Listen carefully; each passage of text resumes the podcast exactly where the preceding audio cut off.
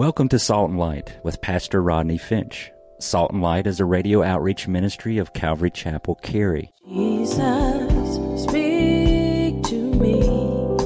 Open your word and reveal your heart to me. Salt and Light is a series of verse by verse studies through the Bible, focusing on its practical application to our everyday lives. Salt and Light is recorded live at Calvary Chapel, Cary in Apex, North Carolina. Stay tuned. At the end of the program, we will give you information on how to contact us, so be sure to have a pen and paper ready. Today, Pastor Rodney will be teaching from the book of Romans, chapter 14. So grab your Bibles and follow along. Now, with today's teaching, here's Pastor Rodney. One of the white families brought a black family to church and the white people were like, "Oh no, no, no, we can't be. You can't be bringing black people to church. I mean, what's up with that? Oh, we can't have that. Not here." And and it caused a big problem in the church. And so black people stopped going to that First Baptist Church of Raleigh, and they went and established their own First Black Baptist Church of Raleigh. And you have the First White Baptist Church of Raleigh. And how stupid is that? That's why I love this church. I don't care if you're black, you're white, you're blue, you're purple. If you're purple, I might have to pray for you. But because we got a little issue, there's something going on in there. Because purple's not a skin color, not unless you're Barney. Other than that, we have a problem. But anybody, whatever race, whatever color, you are welcome to come to this church. Isn't that awesome? Come. Bring your white friends. Black folks, hear me. Bring your white friends. White folks, listen. Bring your black friends. Because nobody don't care what you, what you look like. We don't care about the color of your skin. We're here to worship Jesus, not you. What's up with that? Church splits. Stupid. Listen at this. I, I, heard this story. Listen at this. There was a man, get this, a man walking across the Golden Gate Bridge when he saw a woman about to jump off. Well, the man tried to talk her out of it, and he asked her, Was she a Christian? Yes, she said. He said, Me too. What a small world. Protestant or Catholic? She replied, Protestant. Me too. What denomination? Baptist, she said. Me too, the man said. Northern Baptist or Southern Baptist? Northern Baptist. Northern Conservative Baptist or Northern Liberal Baptist? Northern Conservative Baptist, she said. Well, Carl Ripley's Believe It or Not. That's incredible, he said. Well, Northern Conservative Fundamentalist Baptist or Northern Conservative Reform Baptist? Northern Conservative Fundamentalist Baptist, remarkable. Northern Conservative Fundamentalist Baptist, Great Lakes region? Or Northern Conservative Fundamentalist Baptist Eastern Region? Well, she answered, Northern Conservative Fundamentalist Baptist Great Lakes Region. That's a miracle, he said. And are you Northern Conservative ba- Fundamentalist Baptist Great Lakes Region Council of 1879 or Council of 1912? Northern Conservative Fundamentalist Baptist Great Lakes Region Council of 1912. He said, Die, you heretic, and he pushed her over the rail. It's like, it's like, man, this is just stupid. I mean, stupid, stupid, stupid. It's like, wait a minute.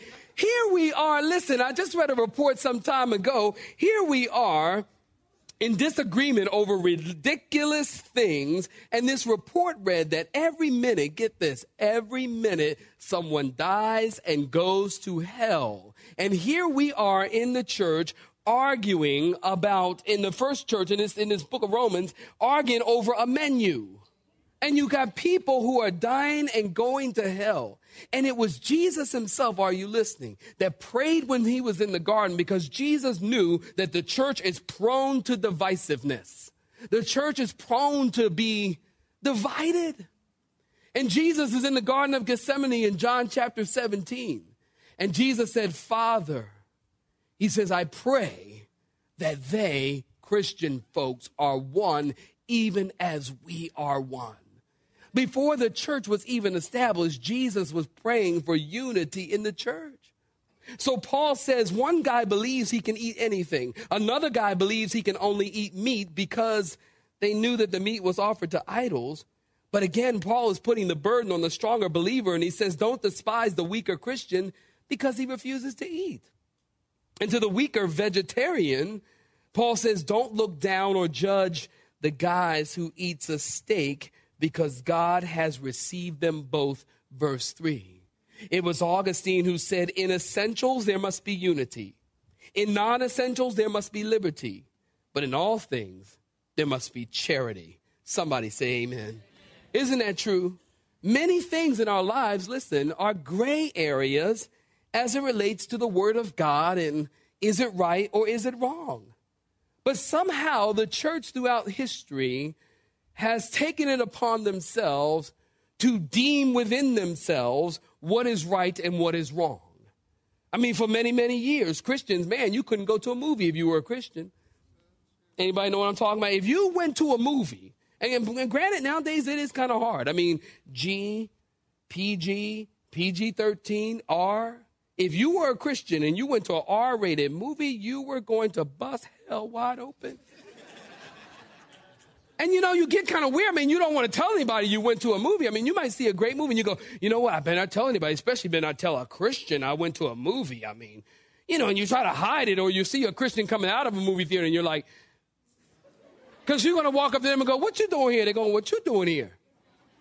So you don't want to tell anybody you go to an R-rated movie. Listen, I'm going to tell you something. I love movies that blow stuff up. there, I said it. I love movies that blow stuff up. Listen, I don't even have to have words or anything. Just blow everything up, scene to scene. I don't. I love movies that just blow stuff up. And I love The Lion King. I love The Lion King. Listen, oh my gosh, you are in the Disney. Disney's evil. Don't you know Disney supports the gay agenda? Listen, I know all about that. Look, I look, I love God. I love the church. I love the ministry. Don't judge me. Pray for me. I just, you know, I just, I, look, I saw a cartoon. Give me a break. I mean, I just, you know, you, you love it, but you don't want to share these things because, you know, at one point in Christian life, I mean, you know, you just don't go see a movie. Christmas.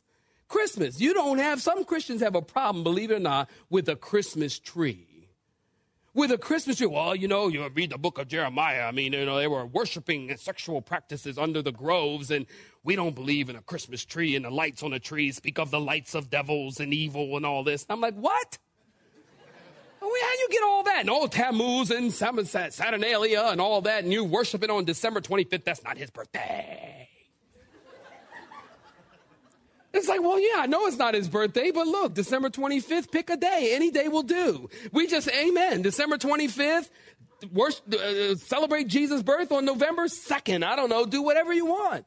The date is not important. We're just seeking to worship God and remember the fact that he was born. Somebody say amen.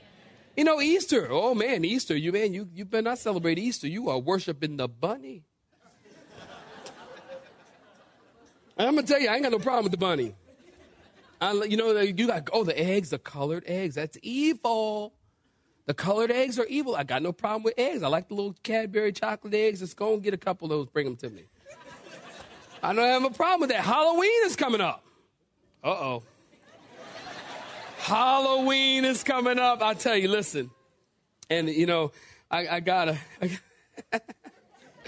I, I got, you know, I, I, went to a couple's house and, uh, and, uh, even this week and, and, and, you know, they, they, I, I, I actually thought things were nice, but, you know, I guess they didn't know where I stood on Halloween and they had, they had, you know, uh, spiders over the house and, you know, uh, little pumpkins. And, and to me, it was kind of cute. But when I first came up, you know, the wife came out, Hey, Pastor Rodney, how you doing? Now we just have we just like Halloween. I mean, it's really in the benign. The kids really like it and don't mind the spiders and you know all this. And I'm like, hey, relax. I like it. It's kind of cute. But some Christians are in. You don't celebrate Halloween. That's evil. And then we went through the whole time of the church life where women couldn't wear. Some of y'all can relate. Couldn't wear makeup. Y'all remember that in church life? Women couldn't wear makeup. Don't wear red fingernail polish. Don't wear makeup at all. If you wear makeup, you were a Jezebel. Oh, Pastor Rodney, can women wear makeup? I say some, some women need a little help.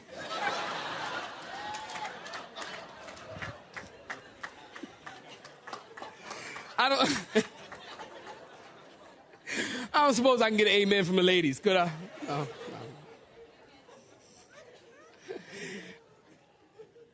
Be a blessing.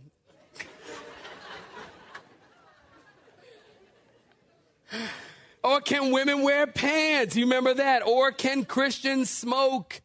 Can Christians smoke? Listen, I heard this story. This is a true story. C.H. Spurgeon, get this, and Joseph Parker were preachers during the same time period, and they had churches right next to each other in London. And one Sunday in a sermon, Spurgeon mentioned that Joseph Parker, now I love Spurgeon, he's one of my favorite preachers. But one Sunday in a sermon, Spurgeon mentioned that Joseph Parker went to the theater and he couldn't believe it. And this started a war between the two friends. So Joseph Parker started to talk about C.H. Spurgeon, who liked to smoke cigars.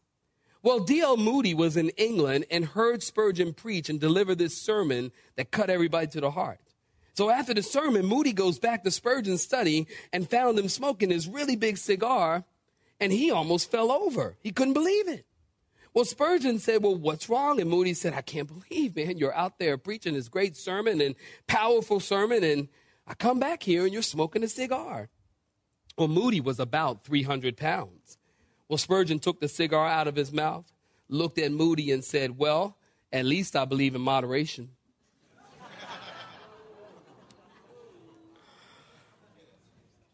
I mean, you know, we pound the pulpit over things that we find are sinful.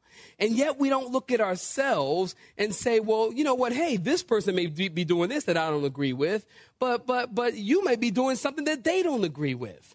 And it's wrong for them to look at you and say, oh, well, you're going to hell if you do this. And it's wrong for you to look at them and say they're going to hell if they do this. Can Christians smoke? Yes, I guess you can. But my question to you is, why would you want to? It's expensive. It, it, it, gives you yellow teeth and bad breath, and it causes cancer. Now, if you want to go to heaven with yellow teeth and bad breath, I mean, hey, whatever. But it's bad for you. I mean, it's not good for you. And then, of course, oh, you know, I got to go there. Can Christians dance? Y'all help me out? Some can and some can't. I can. I can do Roger Rabbit right now. no, y'all don't want to see that. Y'all don't. Or people come to church and all of these things. Are y'all with me on this? You understand what I'm saying? These are all non essentials that we've all had experiences with. People come to church and they're dressed a certain way. And we look at the way people are dressed. I mean, there was a time you didn't go to church if you didn't have on a suit and tie, your Sunday best. And so people come to church, or maybe somebody comes to church and a lady, maybe she comes to church here and she's dressed inappropriately. Maybe she's wearing something that's a little tight and inappropriate. And what we do is we'll see somebody like that and we'll say, oh, well, look at the way she is dressed. I can't believe. Oh, you know, I'm a card carrying member of the Deeper Life Club and I just don't even, uh, oh, look at that. That's just too tight. And, oh, oh, shit. Sinner, sinner, sinner. Not even considering, is it possible that maybe that woman who came to church dressed inappropriately had just left the nightclub because the Lord, or a place she was dancing, and the Lord convicted her heart and told her she had no right to be there, that she didn't need to be there, that she needed to go to church. And maybe she came straight from that place to come to church to find peace, to find the Lord. And maybe that's all she has to wear. Maybe if she went back home to change her clothes, she'd still come dressed that way because that's all she has to wear. But we come to church now and we look at somebody like her and say, oh, well, that floozy, that Jezebel, look how she's dressed. When in fact, she comes to the house of God and it happens too often where we will judge her for the way that she looks and she'll go right back out to the club where they won't judge her, but she also won't get saved. Somebody say amen. I'm gonna. That's that, that's an important point. And so we, we judge her and we go, oh man, I can't believe she's wearing it. Do you know, listen to this. A sister came up to me after first service today. And she said, Pastor Rodney, she said, that woman you were talking about was me. She's been going to this church for years. And today she had on a pair of jeans and a t-shirt and pair of sneaks and she was carrying her Bible. And she said, but years ago when I first came to church and came to God, she said, I was dressed like that. That was me. You see, we cannot be so judgmental toward each other. The person that we don't understand, God is able to make stand. Don't you understand what I'm saying? And we are so judgmental, and that woman loves God, and she said, and look, she says, Pastor, I'm dressed differently. Now, look, the Holy Spirit showed her that. We are not called to judge people. Listen, you hear nothing I've said this morning. Listen to this. We are not called to judge them. We are called to love them.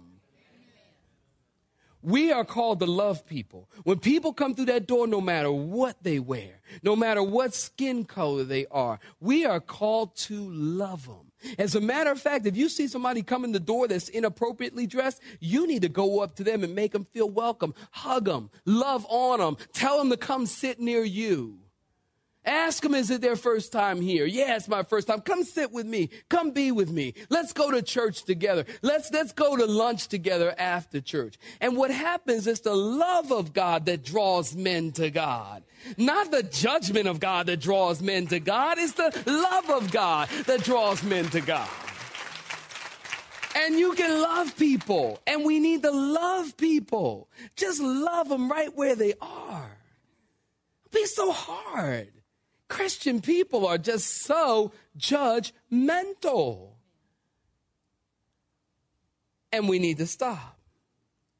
And Satan loves for us to get caught up in theological hair splitting and trivial things so that we lose sight on what we are really called to do. We are called to love people. We're called to bring people to Christ. We're called to accept people right where they are. We're called to be instruments in God's hands, not to get caught up in theological hair splitting and non essentials, things that really don't make a difference. We're called to get involved and put our minds and our hearts to things that make a difference. Don't judge people. Amen, saints? Verse 2.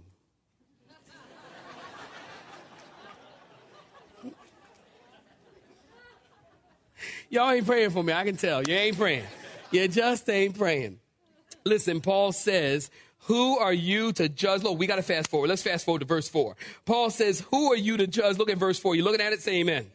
Who are you to judge another man's servant? In other words, listen, your brother is not your responsibility to change. He is not your problem. He's another man's servant. He is God's servant. And God will complete the work that he began in your brother. God is working on areas in their life that you don't know about. So after in verse 5, talking about dealing with diets, now Paul deals with days. Because some people were saying the only day to worship is the traditional Sabbath. Others said worship should be on the first day of the week, Resurrection Sunday. And Paul says every man must be persuaded in their own what, saints? In their own mind. And if you think the Sabbath, listen, should be celebrated on Saturday and honored on Saturday, that is fine, as some do teach. That's fine. But it's not fine when you tell me if I don't worship on the Sabbath, then I'm going to hell. Then it's not fine. You know, I esteem, me personally, I esteem every day the same. Every day is the same. Every day to me is a day to live for the Lord. I remember, you know what? Every day to me now is a day that I give to Christ. Before I was a believer, every day was a day for the devil. Y'all can say amen. I know it's true for you too. I woke up in the morning before I was a Christian. I woke up in the morning thinking how I can go out and sin it up. Man, I'm thinking, man, what can I do to sin it up today? I just want to sin it up.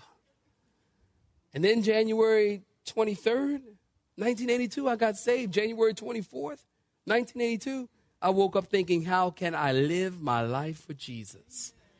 So every day to me, I esteem them all the same. Every day is a Lord's day. And whatever day you regard, you regard it to the Lord. If you eat, whatever you eat, you regard it to the Lord. You give thanks. But either way, We're talking about matters of conviction. Whatever you do, you do it as unto the Lord. Go notice in verse 9, go ahead and fast forward to verse 9, as Paul starts talking about death. Jesus rose from the dead that he might be the Lord of the dead and the living. See, the message is clear. In life, we are responsible to God. We are called to live for the Lord and submit and surrender to the Lord.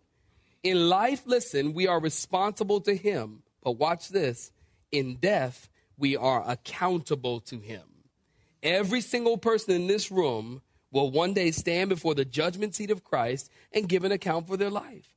And then Paul quotes what Isaiah said in Isaiah 45, verse 23 As I live, says the Lord, every knee shall bow and every tongue shall confess to God. Every knee, every vegetarian knee, and every knee of those who eat meat, every knee, that's the context, shall bow, and every tongue shall confess.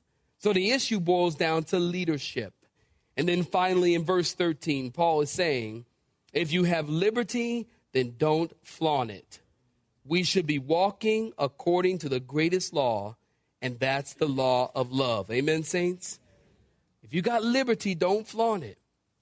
If God has not convicted you about alcohol, then don't openly run the risk of stumbling your brother. Listen, if God hasn't convicted you, you know, people say, well, what about drinking wine? Can Christians drink wine or not? Yeah, and then I heard all the arguments. Jesus drank wine. Why can't Christians drink wine? I'm like, hold on, man. Jesus drank wine, that's true, but he wasn't getting drunk. Somebody say amen.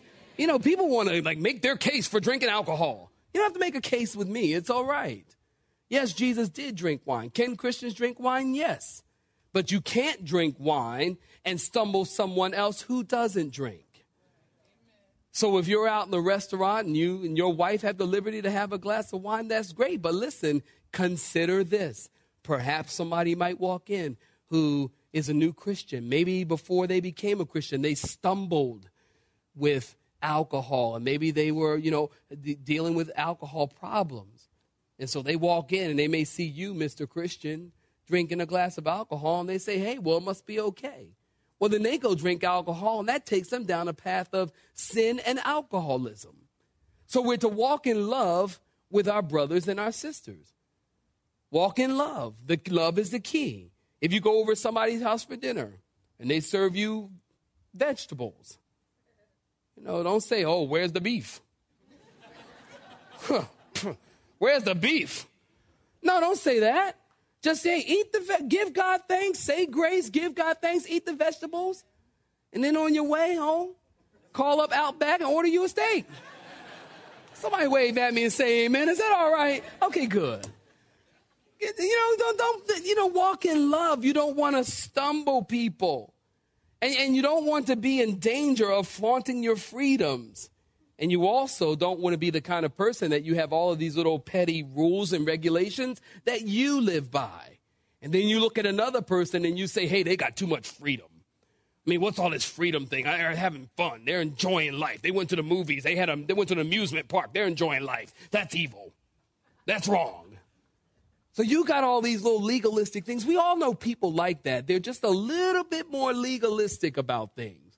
Well, that's okay. Have your legalism to yourself. If you want to suffer for Jesus, suffer alone. That's all I'm saying. But don't impose that on the person who may have more liberty than you. What we're supposed to do is walk in love a diverse church or any church should walk in love. Love is the key. We can be a loving church. You know, I hear this often and I praise God for it. People tell me they come in and they feel love. I thank God for that. And I pray that that never changes. I pray that we don't grow to be a big church and a cold church we probably will grow to be a big church. We're already a pretty good sized big church, but we don't have to be a cold church. Anybody, if you go, if you go to this church, you need to say amen, would you? Would you? We don't have to get cold. You ever go to a church that just gets big and cold? And you feel like you're herded in and just herded in and, you know, nobody's loving on each other. We can grow in numbers. but we can also grow in love. And that's what we need to do. Walk in love toward each other. Consider your brother or your sister and everything you do. Have your liberty. I'm, I'm, I'm wrapping up right here. Have your liberty. But don't let your liberty become an occasion for someone else to f- fall. And, and the Bible talks about that all things are lawful, but all things are not expedient. Be careful with that liberty. Isn't that true? Be careful with that liberty because that liberty can cause you to be enslaved and bring you into bondage. The very thing that you're free to can bring you into bondage. You understand? So watch that. Walk in love. Love's the key. You have been listening to Salt and Light, a radio outreach ministry of Pastor Rodney Finch and Calvary Chapel Cary, located in Apex, North Carolina. Join Pastor Rodney Monday through Friday at this same time. For information regarding service times, you can contact us at 1 800 293 0923. That's 1 800 293 0923. You may listen to today's broadcast in its entirety by visiting the media library on our website at cccary.org.